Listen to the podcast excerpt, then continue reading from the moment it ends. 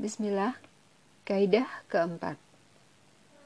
Manusia lebih mengetahui dirinya sendiri. Manusia lebih mengetahui tentang dirinya sendiri meskipun dia mengemukakan alasan-alasannya. Quran Surat Al-Qiyamah ayat 14 sampai 15. Kaidah ini masuk dalam jajaran kaidah-kaidah cara berinteraksi dengan diri sendiri dan sekaligus cara mengobatinya dari beberapa penyakitnya. Kaidah ini juga merupakan tangga dari beberapa tangga penyucian jiwa. Dalam surat Asy-Syams, Allah bersumpah sebanyak 11 kali untuk makna kaidah di atas dengan berfirman, Sungguh beruntung orang yang menyucikan jiwanya itu. Quran Surat Asyams ayat 9 Makna kaidah di atas adalah manusia meskipun berusaha membela perbuatan dan perkataannya yang ia akui itu salah dengan berbagai alasan, toh ia lebih mengetahui hakikat perbuatan dan perkataannya sendiri meskipun ia berusaha dengan gigih menutup-nutupinya di depan khalayak ramai atau mengemukakan berbagai alasan. Tiada seseorang yang lebih mengetahui dan lebih mengerti tentang dirinya kecuali dirinya sendiri. Renungkanlah mengapa Allah menggunakan kata basiroh, lebih mengetahui.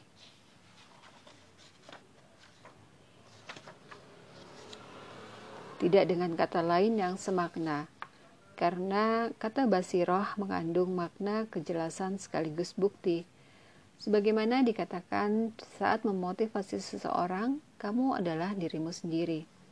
Contoh-contoh kaidah ini, kaidah Al-Quran ini memiliki banyak konteks dalam kehidupan publik maupun pribadi kita. Di sini saya menyebutkan salah satunya saja yang dapat membetulkan kesalahan dan meluruskan sikap kita yang melenceng, yaitu metode sebagian kaum muslimin saat berinteraksi dengan teks-teks syariah Terkadang seseorang dihadapkan pada satu teks yang jelas dan tegas menunjukkan suatu hukum yang tidak ada perselisihan ulama mengenainya, baik menunjukkan hukum wajib atau haram. Meski demikian, dalam dirinya masih ada keraguan mengenainya dan berusaha menemukan celah menghindari teks tersebut karena tidak sesuai dengan seleranya. Terkait dengan hal ini, Ibnu Qayyim rahimahullah berkata, Subhanallah, betapa banyak orang-orang yang risih dengan nas-nas syariah dan dia mengharapkan nas-nas itu tidak pernah ada.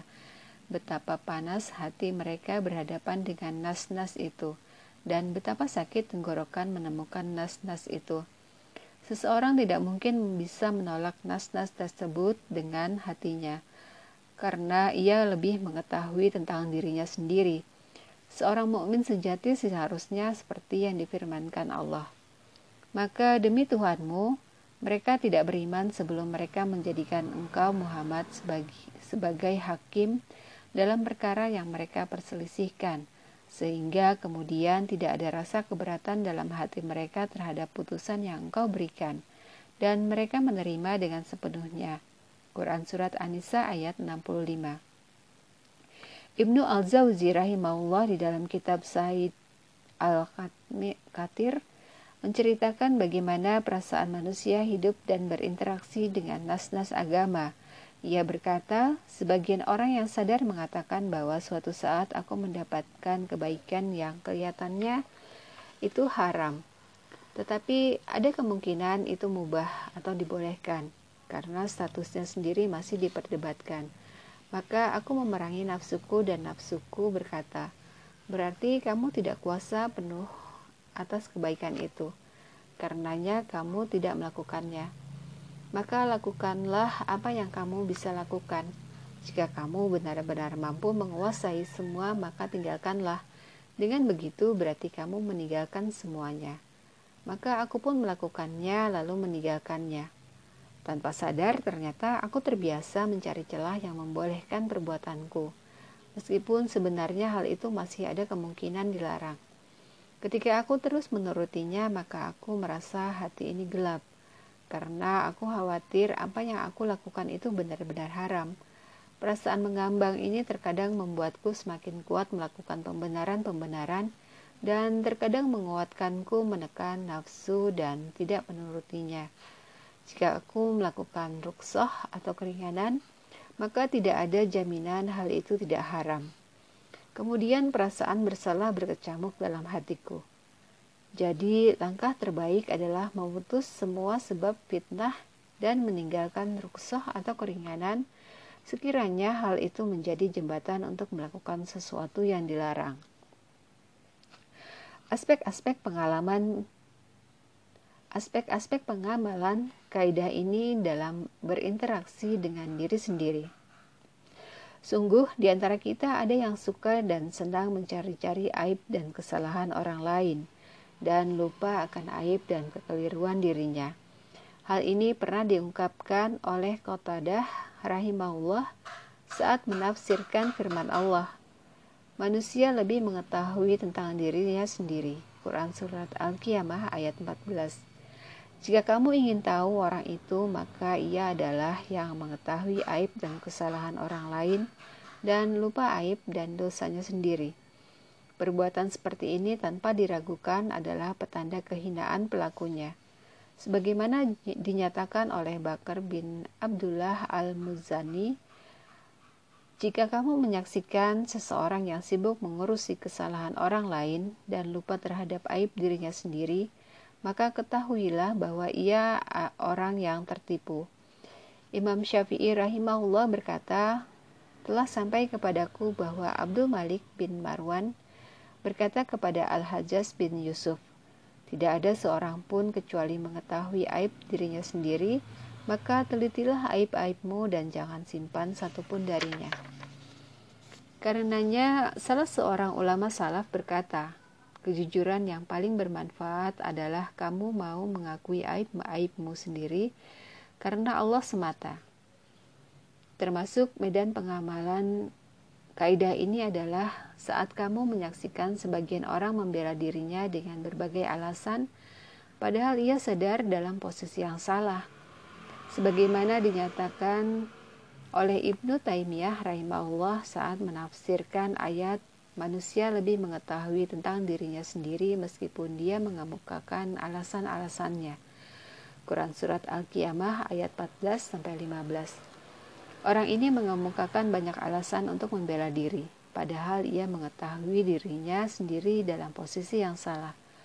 Termasuk petunjuk-petunjuk kaidah agung ini adalah hendaknya seseorang sibuk mengurusi aib dirinya sendiri dan berusaha lepas darinya sekuat tenaga karena ini termasuk jihad an-nafs atau memerangi hawa nafsu yang sangat mulia. Dan hendaknya ia tidak condong mengikuti aib dan kesalahan dengan alasan itu adalah sifat bawaan atau kebiasaan. Karena tidak seorang pun manusia yang lebih mengerti tentang pribadinya, aib-aibnya dan juga kesalahannya kecuali dirinya sendiri.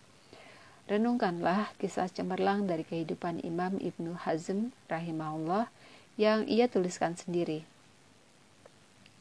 Aku sadar memiliki banyak aib dan kesalahan, dan tidak henti-hentinya aku mengintrospeksi diri dan membuka-buka perkataan bijak para nabi dan para ahli hikmah tentang akhlak dan memperbaiki diri. Aku mati-matian mengobati jiwaku yang penuh noda itu, sehingga Allah benar-benar menolongku mengatasinya dengan anugerahnya. Keadilan yang sempurna, introspeksi diri yang terbaik dan perbuatan dalam menghadapi krisis keyakinan diri adalah dengan mengakui kesalahan kesalahan diri sendiri. Hal ini aku sampaikan agar menjadi pelajaran bagi mereka yang mau mengambilnya kelak. Kemudian beliau menyebutkan aib-aib yang bersarang dalam dirinya, bagaimana beliau mengatasinya dan batas-batas keberhasilannya. Termasuk pelajaran yang dapat dipetik seorang mukmin dari kaidah ini adalah selama seseorang sadar bahwa ia lebih tahu tentang dirinya sendiri daripada orang lain, maka ia wajib waspada saat ada pujian dari orang-orang sekelilingnya. Karena terkadang pujian itu sangat melenakan. Sebaliknya, suatu saat ia juga akan mendengar orang yang tidak menghargainya menginjak kehormatannya, atau bahkan menghinakannya dengan tindakan aniaya. Orang yang mengetahui dirinya sendiri tidak akan bangga mendengar pujian dan juga tidak merasa hina dengan cemoohan, karena keduanya tidak ada dalam dirinya. Dengan demikian, ia bisa meluruskan kesalahan-kesalahannya dan berusaha menyempurnakan dirinya dengan akhlak mulia semampu tenaga. Termasuk pelajaran yang paling berharga saat mempraktekkan kaidah ini Buah terindah dari pengetahuan yang baik tentang diri sendiri adalah mudah mengakui kesalahan dan dosa yang dilakukan. Ini merupakan derajat yang dimiliki para nabi, orang-orang yang jujur, dan para pribadi yang soleh. Perhatikan pengakuan kedua orang tua kita, Adam dan Hawa setelah memakan buah kuldi. Keduanya berkata, Ya Tuhan kami, kami telah menzalimi diri kami sendiri jika engkau tidak mengampuni kami dan memberi rahmat kepada kami, niscaya kami termasuk orang-orang yang rugi.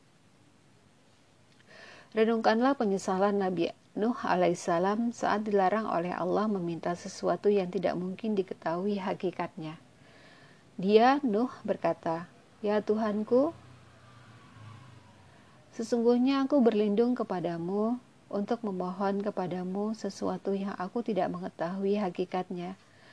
Kalau engkau tidak mengampuniku dan tidak menaruh belas kasihan kepadaku, niscaya aku termasuk orang-orang yang rugi. Quran Surat Hud ayat 47 Perhatikan ratapan Nabi Musa alaihissalam yang menyesal telah membunuh laki-laki Koptik.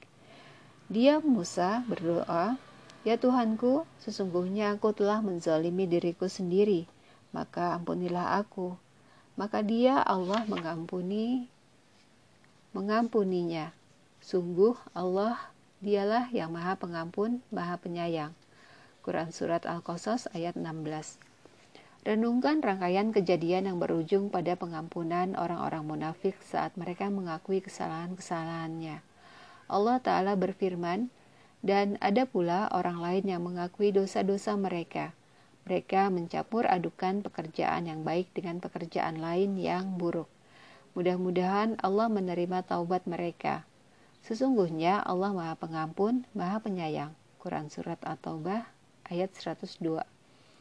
Jadi seseorang yang tidak mau mengakui dosa-dosanya adalah bagian dari orang-orang munafik.